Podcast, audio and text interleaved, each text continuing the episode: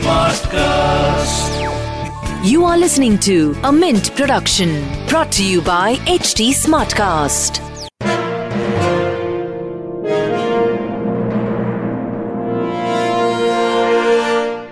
Dr. Ahluwalia, what would you do in terms of making these spending decisions? Because, you know, that's the thing about this COVID 19 recession. It's probably the strangest recession in living memory where some people have been left unscathed and some people have been completely decimated.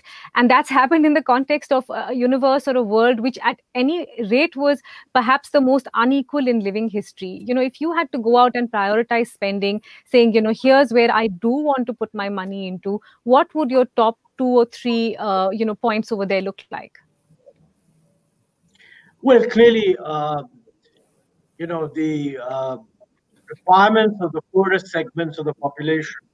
Can I just, uh, can I just, um, yeah, the requirements of the poorest segments of the population should obviously have first priority.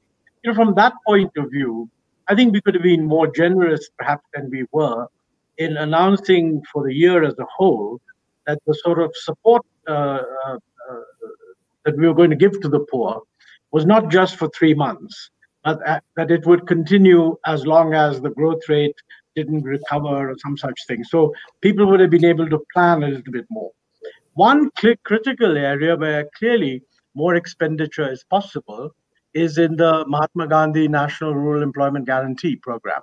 Because all the information that one gets from the newspapers is that uh, states, there's more demand for this uh, program, and they're not able to actually employ people because money hasn't been released. Although it is meant to be a demand driven program. So, quite honestly, a large increase in expenditure so that no state is able to say that you didn't make money available. In fact, release the money because very often the state won't spend unless the money is released. So that's a clear area.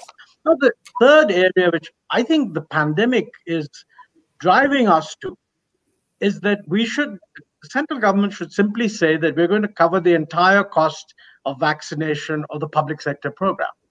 I mean, this is a public good. Uh, I don't know what they're going to do.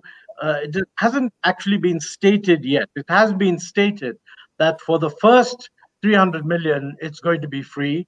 But I would say that we, we, we it should be free through the public sector, and that would most of the money needed would be in the next year. So that would be a clear additional expenditure going into the health area.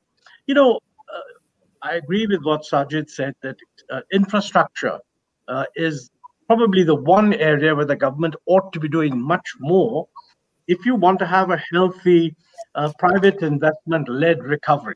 Because sooner or later, uh, private investors will start getting into the act.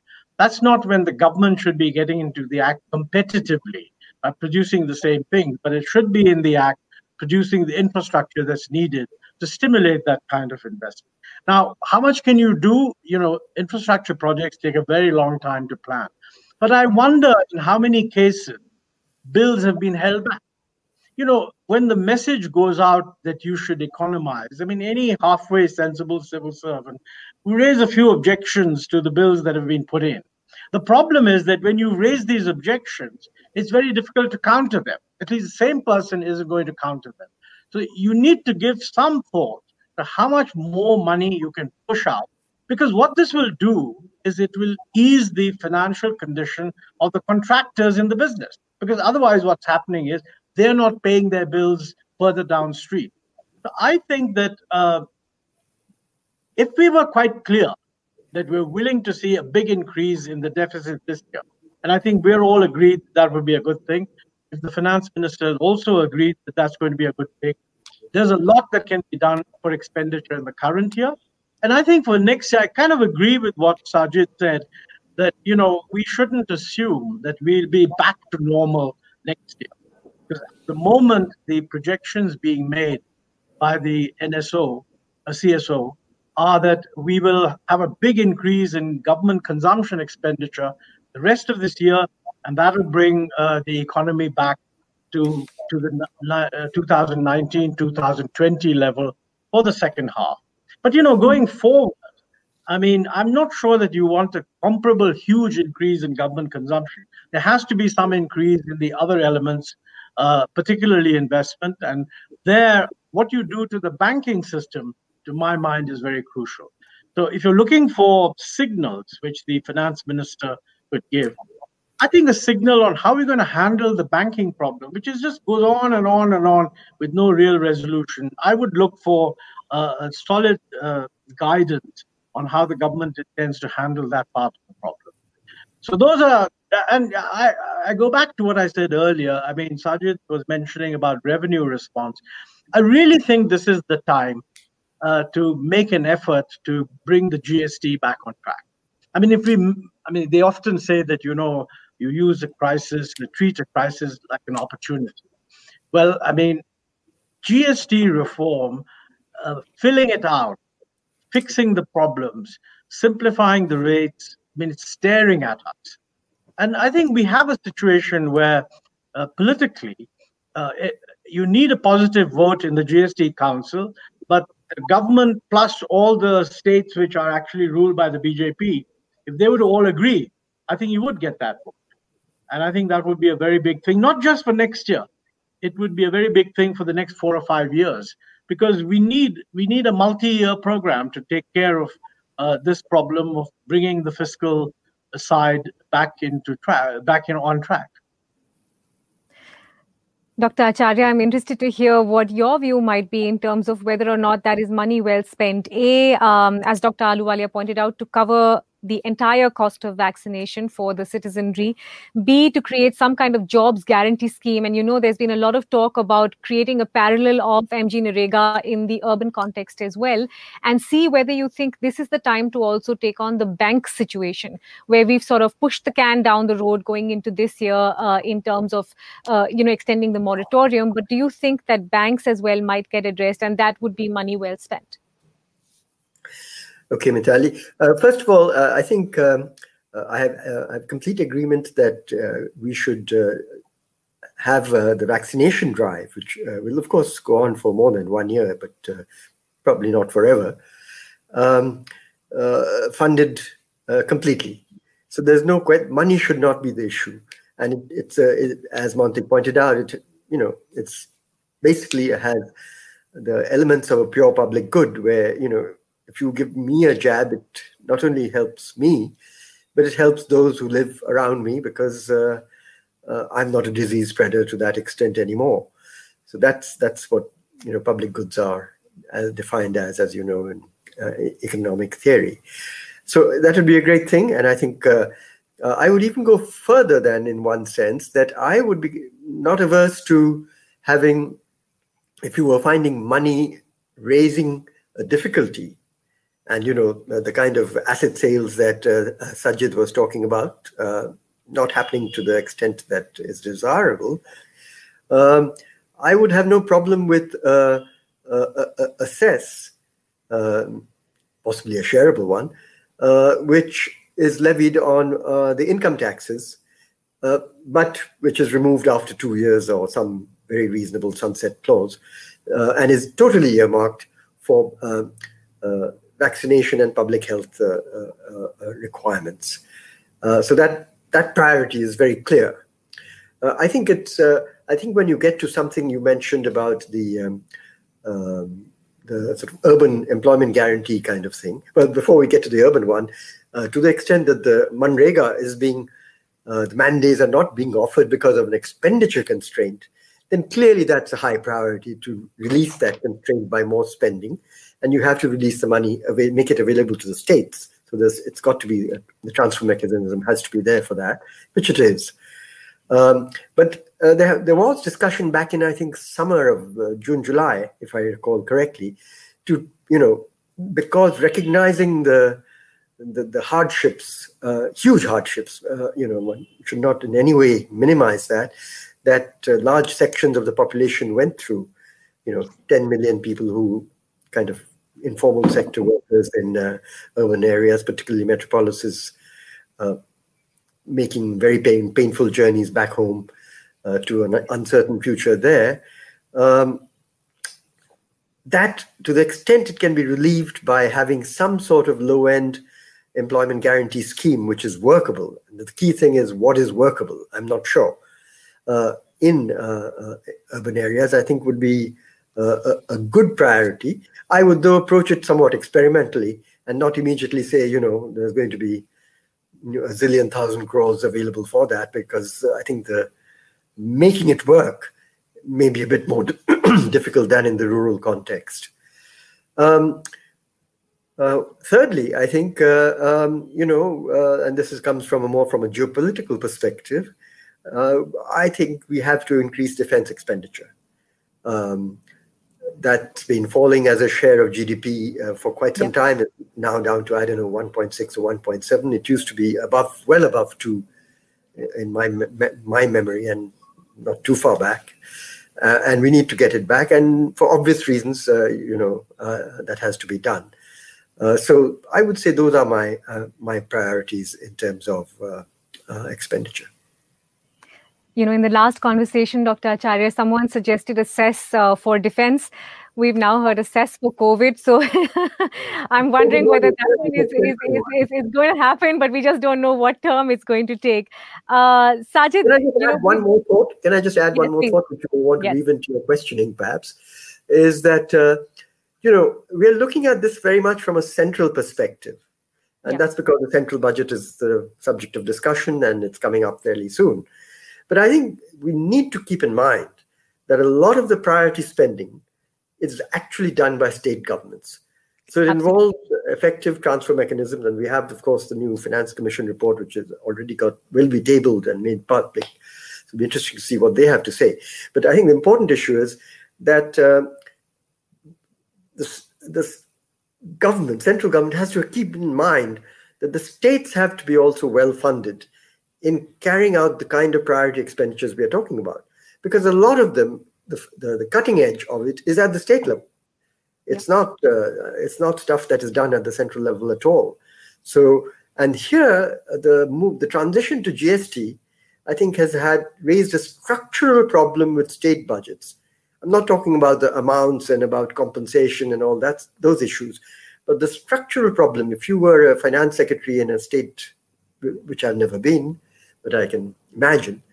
Uh, the most buoyant revenue instrument, namely sales taxation, which later got called state VATs, has disappeared. It's got subsumed into the GST.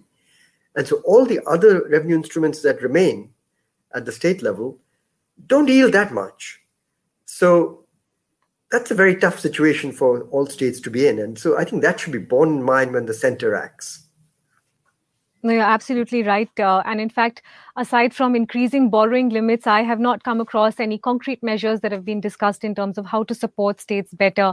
Uh, Sajjid, you know, I want to get back to the growth conversation with you because this has been a year where we've been through any number of alphabets V, U, W, and I think you've now settled on K.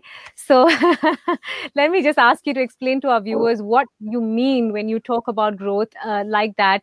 And perhaps add a question within that, Sajjid, which is that the December jobless numbers surged, the unemployment numbers, I beg your pardon, surged to 9.1%, which is CMIE's number. Uh, do you think that should be the focal point of any sort of fiscal outgo or any fiscal spend from the government, whether it is doing it via states, whether it is doing it through a central program, whatever? No, absolutely. I think the one thing that we were worried about at the start of this crisis, uh, not just for India but for emerging markets more generally, is ultimately, um, uh, you know, the hysteresis from the shock uh, over over time would depend on whether the initial shock amplified either in the financial market or the labor market. And that was the overwhelming concern here.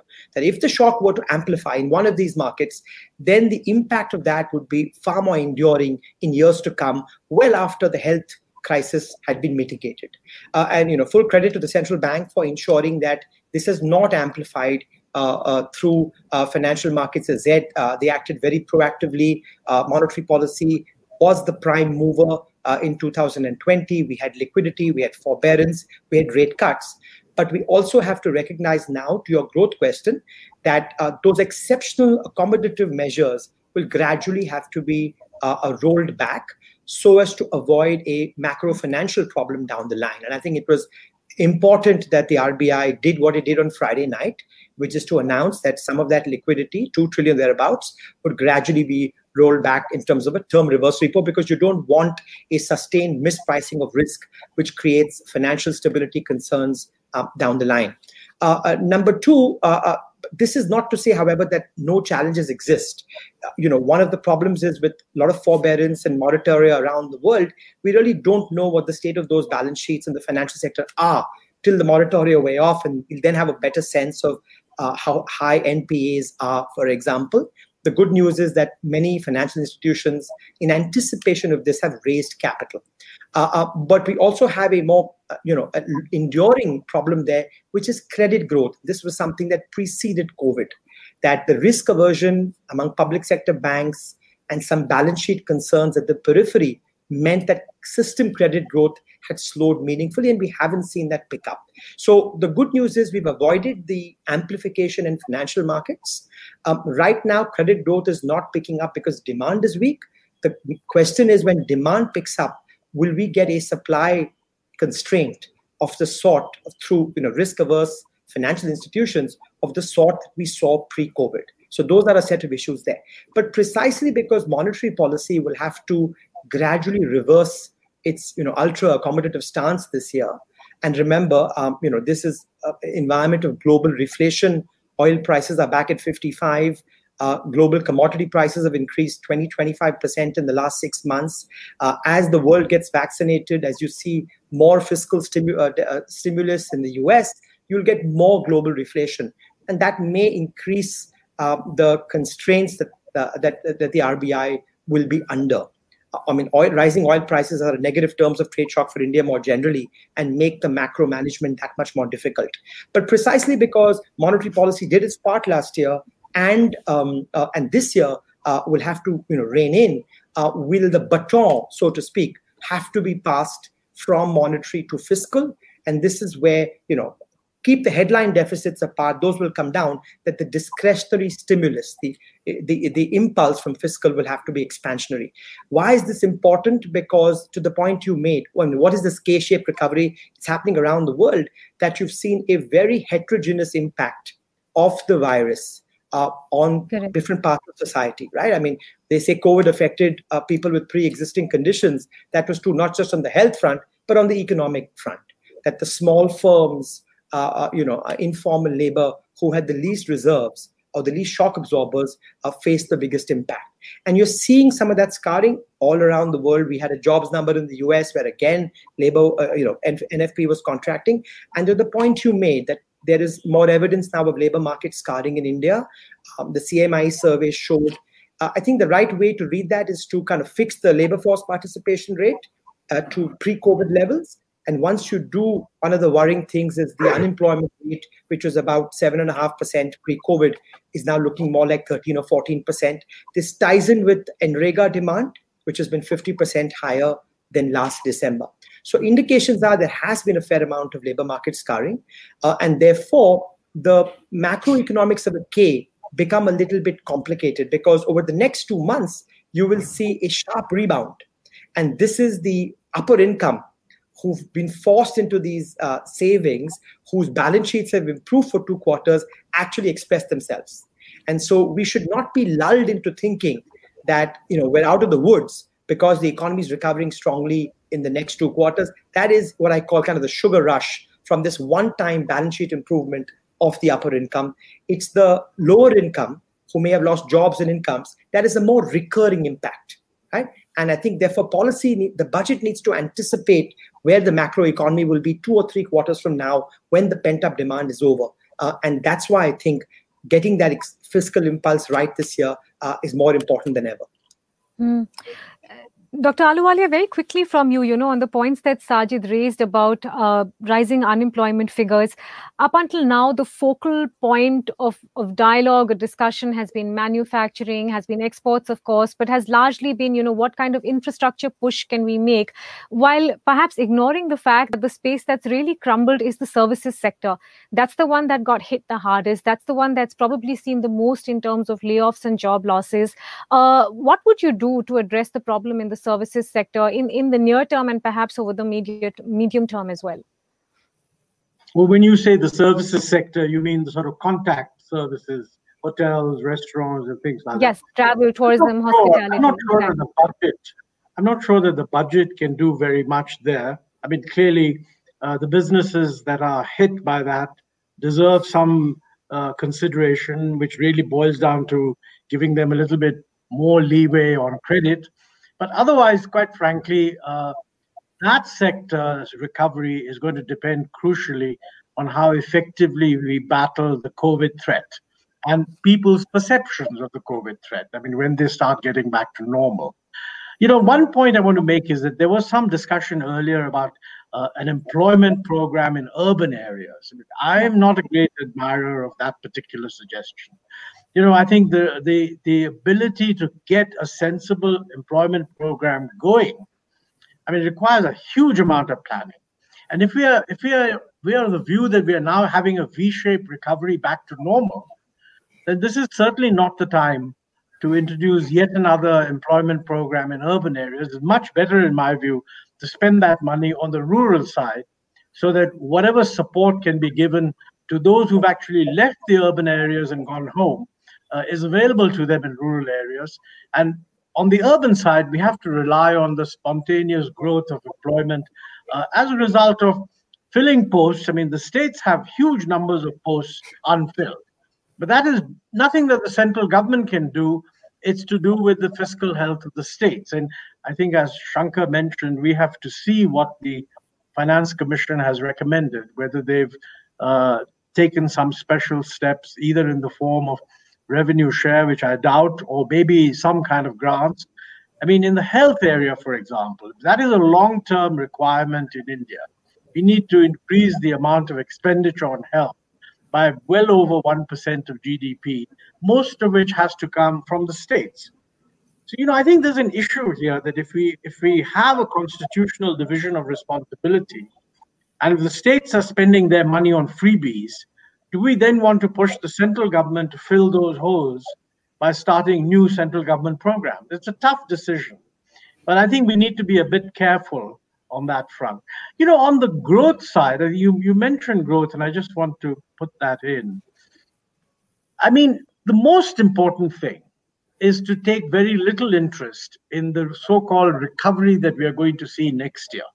I mean, in the first quarter of the next year, you will have a high double digit growth rate. I hope that we don't get carried away with enthusiasm that we are now the fastest growing economy in the world because we are only re- recovering from being the, the largest collapse uh, economy yeah. in the previous year.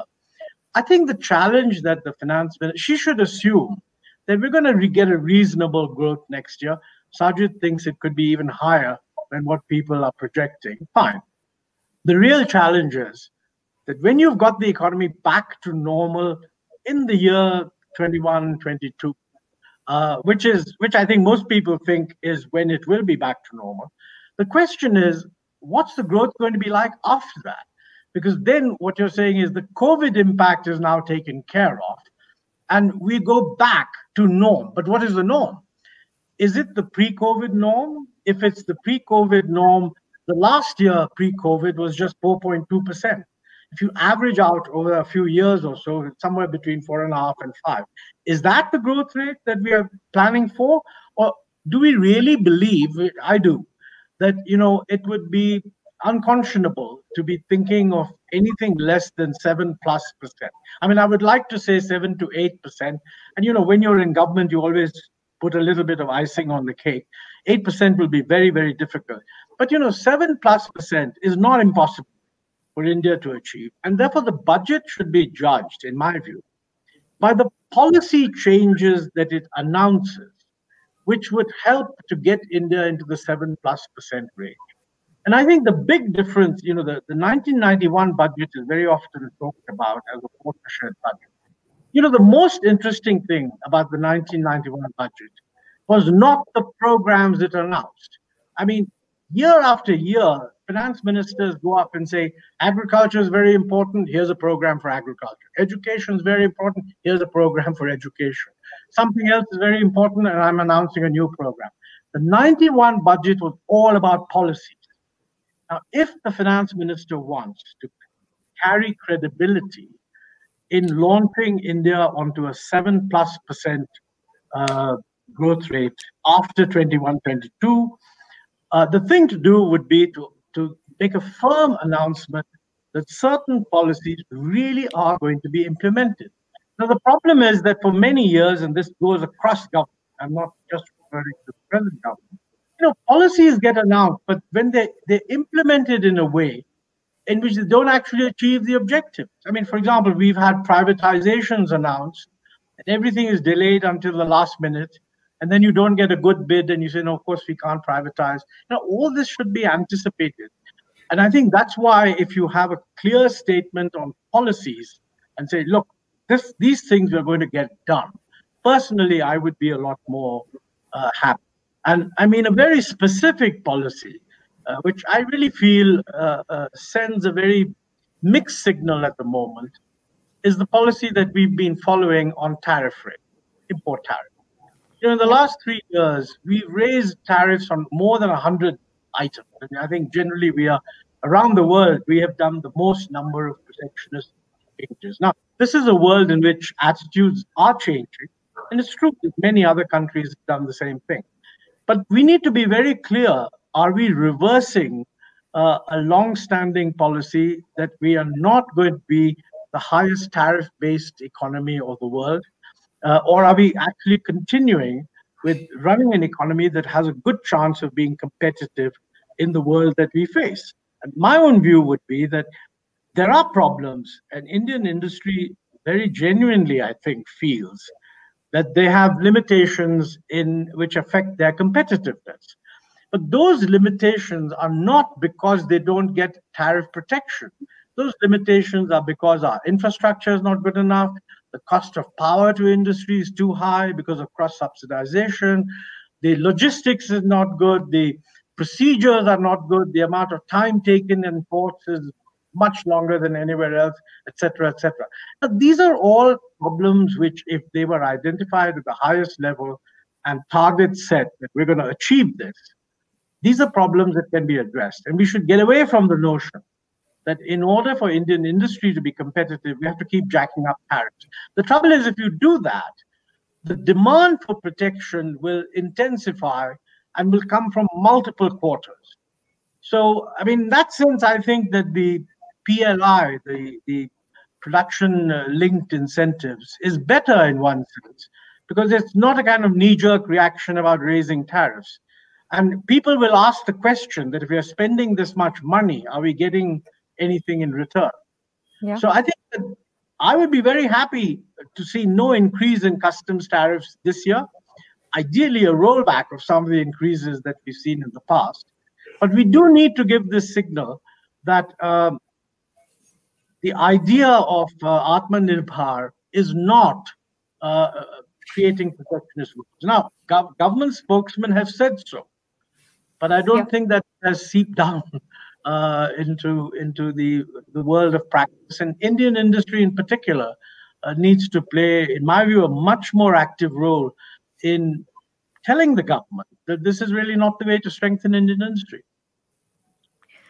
You raise very pertinent points. I think that was five minutes of plain speak, Dr. Ahluwalia, which uh, perhaps anyone who's involved in uh, structuring the budget should be mindful of. I have only five minutes to go on the show, so let me get closing comments from my other guests. Dr. Acharya, um, you know, comment on that. Does this budget have the ability to do what Dr. Ahluwalia is indicating, which is do a reset for us? And what is our reset? I mean, uh, uh does it do we go back to the four and a half percent, where quarter after quarter we were actually actually seeing slippage on growth, or do we make a bigger bigger reset for ourselves? Well, uh, Mitali, I, I, think it's uh, it's a. It, I have a lot of agreement with what Montek has said, but I, I think we should not ask too much from the budget. I think the real worry I have going forward uh, is that uh, uh, managing the it's the old trade-off between growth and inflation. That problem uh, is going to be something that we have to be very careful about. Uh, Sajjid said that uh, uh, you know uh, the, a lot of the heavy lifting has been in effect been done by the central bank during this year, and now it's time for the fiscal stimulus. I'm not sure I would see it quite that way, because I but my my my big fear is that we may end up in a situation where next year's fiscal combined fiscal deficit, or, or to take the center's fiscal deficit, instead of being around five percent, is around six and a half, seven percent. 7%. Then I don't see how monetary policy can be anything but expansionary as well, simply to finance that order of uh, borrowing that the government is going to have to do. And that's the real danger, I think, of not, uh, of, of, of uh, if you like, uh, uh, not taking the, the, the dividend of the, the revenue bounce that we are going to see. So while I take the points that uh, Montek said about that we really need to think about the year ahead and the 20, I mean, year beyond 21, 22. Yeah. Uh, that's where that's that should be our thing. That is, should certainly be in the back of one's um, back of the policymaker's mind. But I think that for macro fiscal purposes, uh, we have a lot on the, the finance minister and her team has a lot on their plate simply to manage the balance in the coming year uh, Right. between between these these uh, growth versus uh, inflation sets of issues as well as uh, doing the needful for the poorest segments of society who are being deeply scarred every day that we speak uh, Right. just uh, just one other pol- on the policy area where I have a lot of agreement with Montek, that is, um, I think uh, you know we have really done quite poorly uh, if you look at our, uh, our our trade policy over the last few years. Uh, uh, the tariffs is one part of it. Uh, in my view, I think uh, recognizing the, the the plain fact that the fastest growing part of the world economy in the next two three years is going to be East and Southeast Asia, I really think that we should uh, reevaluate whether we should try and enter RCEP again, or, or rather, you know, enter it rather than not enter it, even though uh, that might seem to be kind of reversing an earlier decision. Uh, the fact is that the world economy that we now face post COVID is very different from pre COVID uh, because I, I see much more sluggish recovery rates in Europe, uh, European centered uh, economies, as well as uh, uh, the US and America's centered economies. The real action is going to be in, in, in Asia without South Asia. And so we should we should we should really gear up on that. And so I'm all in favor of uh, not just holding the customs ta- the raised customs tariff line, but putting a down payment on reducing those in the in in this budget. The revenue implications are going to be minimal, so uh, I don't think that one needs to bother about that at all. And uh, and and and the real uh, benefit for industry is going to come from other areas, uh, in terms of, for example, finance available at reasonable rates of uh, interest, and and of course uh, uh, uh, allowing our export possibilities to be fully utilized, which you which we don't do by uh, Yeah. uh, both both by having excessively high customs tariffs on inputs and so on, as well as by not entering uh, trade agreements when we should. No, you're right, and I think even amongst RCEP members, uh, Dr. Acharya, there was some some sadness at India not becoming part of that group. Uh, perhaps it was seen as a counterfall to China, and this is a good time for us to step up and be counted on the global stage. Sajjid, final word with you. You know, uh, you wrote in April uh, the governing principle behind all intervention should be simple, deep but temporary support that's sustainable and avoids moral hazard. Let me ask you if you think that was achieved through the period of 2020 when the pandemic was raging, and whether you are hopeful that's what the budget will do. Yeah, Mitali, very quickly, I, I- do think on the monetary policy front, we saw deep support and we're now seeing some reversal. Uh, and that gives me hope that uh, the mix was right. But just to pick up on the important point that Dr. Acharya made, I think getting the fiscal monetary mix right is correct. And I would completely agree that if we reached a point where the fiscal deficit had to be monetized again in 21 22, I would worry about the implications of that.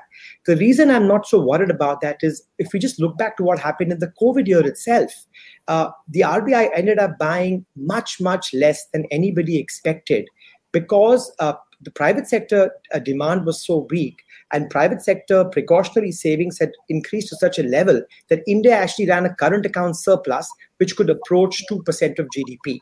And the counterpart of that was huge uh, interbank system liquidity. deposit growth was very strong, credit growth is weak, and therefore banks themselves absorb, absorb the bulk of the government issuance. Uh, the fact that the balance of payments surplus was 4% of GDP because we had a you know current account surplus and strong capital inflows actually complicated the RBI's management because the current account was too shallow. We needed a stronger current account, uh, and because they were intervening to prevent rupee appreciation, rupee liquidity was being created. The short point I'm making is under the assumption that we make a gradual recovery uh, uh, next year. I mean, uh, you know, uh, the first quarter will be plus 25%. That's a statistical aberration. Um, that I'm not sure the central bank will have to intervene and buy a lot of government debt because we project the current account to be flat and the balance of payments to be in a surplus of about 2% of GDP. So we will have this domestic liquidity sitting in the banking system. And if banks are going to be, uh, you know, averse to uh, uh, growing credit strongly, you could be in a situation where the fiscal deficit is financed uh, largely without any expansion of the central bank's balance sheet. And I think the RBI anticipating this has become confident in withdrawing some of that rupee liquidity. So I think, given the state of the private sector, we could be in um, a bit of a sweet spot next year where you could have an expansionary fiscal impulse, and yet the central bank will not be forced into financing the bulk of it uh, if the current account is flat. But the, let me just end with the last point. You know, I think Dr. Acharya and Dr. Ahluwalia made the same point. I think 7% growth really solves a lot of problems, right? And the, the labor scarring that we spoke about, a lot of that actually you know gets mitigated with 7% growth what's sometimes not realized we appreciate the impact on incomes and jobs what we don't appreciate is the impact on debt sustainability you know we've been talking about debt and growth as if they're different things and i'll give you a simple scenario to end if india were to grow at 7% in real terms over the next 5 years and therefore nominal gdp is about 10 right even if the fiscal consolidation is very gradual you know we, we reverse course over 3 years and not 2 Debt to GDP, which is 85, will gradually come down towards 80 in about five or seven years. Now, in the second scenario, where unfortunately, if we get stuck at a 5% growth trajectory, right, and nominal GDP is at 8%, even if we do rapid fiscal consolidation in the next two years, debt to GDP monotonically rises from 85 to above 90%. So I think I think all of us are saying same thing that we need a and the government started on, on, on some measures in, in, in, in last few months. We really need to get back to 7% growth because that rising tide lifts a lot of boats. Gentlemen, it's been an absolute pleasure, pleasure speaking with you. I think there's a wealth of information. We all agree that we shouldn't worry about the fisc. Growth is paramount, jobs are paramount, and there needs to be attention given to both states and issues like inflation. Uh, my deep thanks to all of you for taking your time out today. It's been a fantastic discussion. To all our viewers, goodbye. We'll see you again, of course, next week with another chapter of this conversation around the budget. Thank you for watching. Thank you. Thank you.